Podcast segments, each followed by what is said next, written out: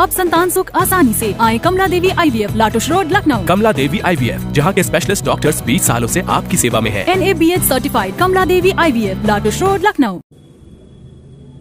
आज हम बात करते हैं टेस्ट ट्यूब बेबी के बारे में। ये सभी लोग जानना चाहते हैं कि टेस्ट ट्यूब बेबी की तकनीक क्या है और इसे कैसे किया जाता है। मेडिकल भाषा में आईवीएफ या इनविट्रो फर्टिलाइजेशन कहते हैं। लेकिन सबसे पहले आप लोगों को ये जानना ज़रूरी है कि सबसे पहले जो टेस्ट ट्यूब बेबी हुई थी, वो उन्नीस सौ अठहत्तर में हुई थी, जिसका नाम लुइस ब्राउन था।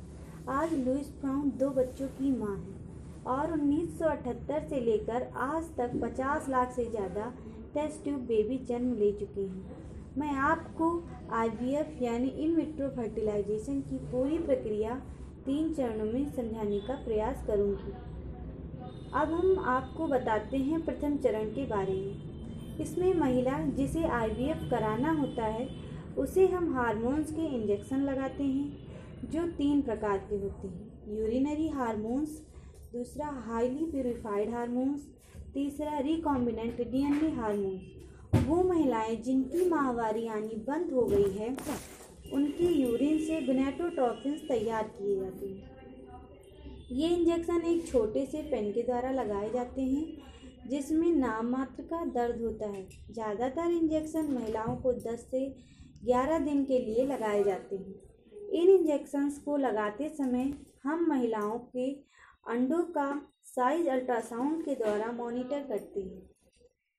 जब ज़्यादातर अंडे 17 से 18 एम के हो जाते हैं तो हम अंडों को मेच्योर करने के लिए एक इंजेक्शन लगाते हैं जिसे हम ट्रिगर कहते हैं।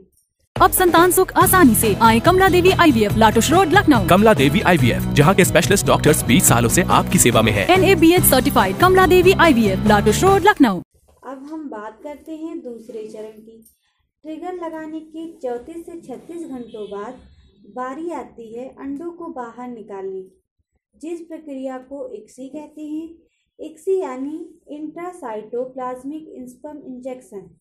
ये एक सिंपल प्रक्रिया है, जिसमें अल्ट्रासाउंड के सहारे अंडकोश को देखकर पहचान कर उसमें एक नेडल डालकर अंडों को बाहर निकालते हैं और उन अंडों को इक्सी पद्धति द्वारा घून बनाते हैं। इस पूरी प्रक्रिया में 10 से 15 मिनट का समय लगता है। इक्सी पद्धति में एक अंडकोश का अंडा लेते हैं और पाइपेट में एक शुक्राणु भरते हैं और कुछ उस तरीके से इंजेक्ट करते हैं जिससे शुक्राणु अंडे में जाकर दोनों का फर्टिलाइजेशन हो जाता है, जिससे गर्भ अच्छी तरीके से तैयार हो जाता है। यही गर्भ गर्भाशय में हम डाल सकते हैं। इक्सी पद्धति किन किन लोगों के लिए लाभदायक है? सबसे पहला, जिनकी शुक्राणु की मात्रा कम है।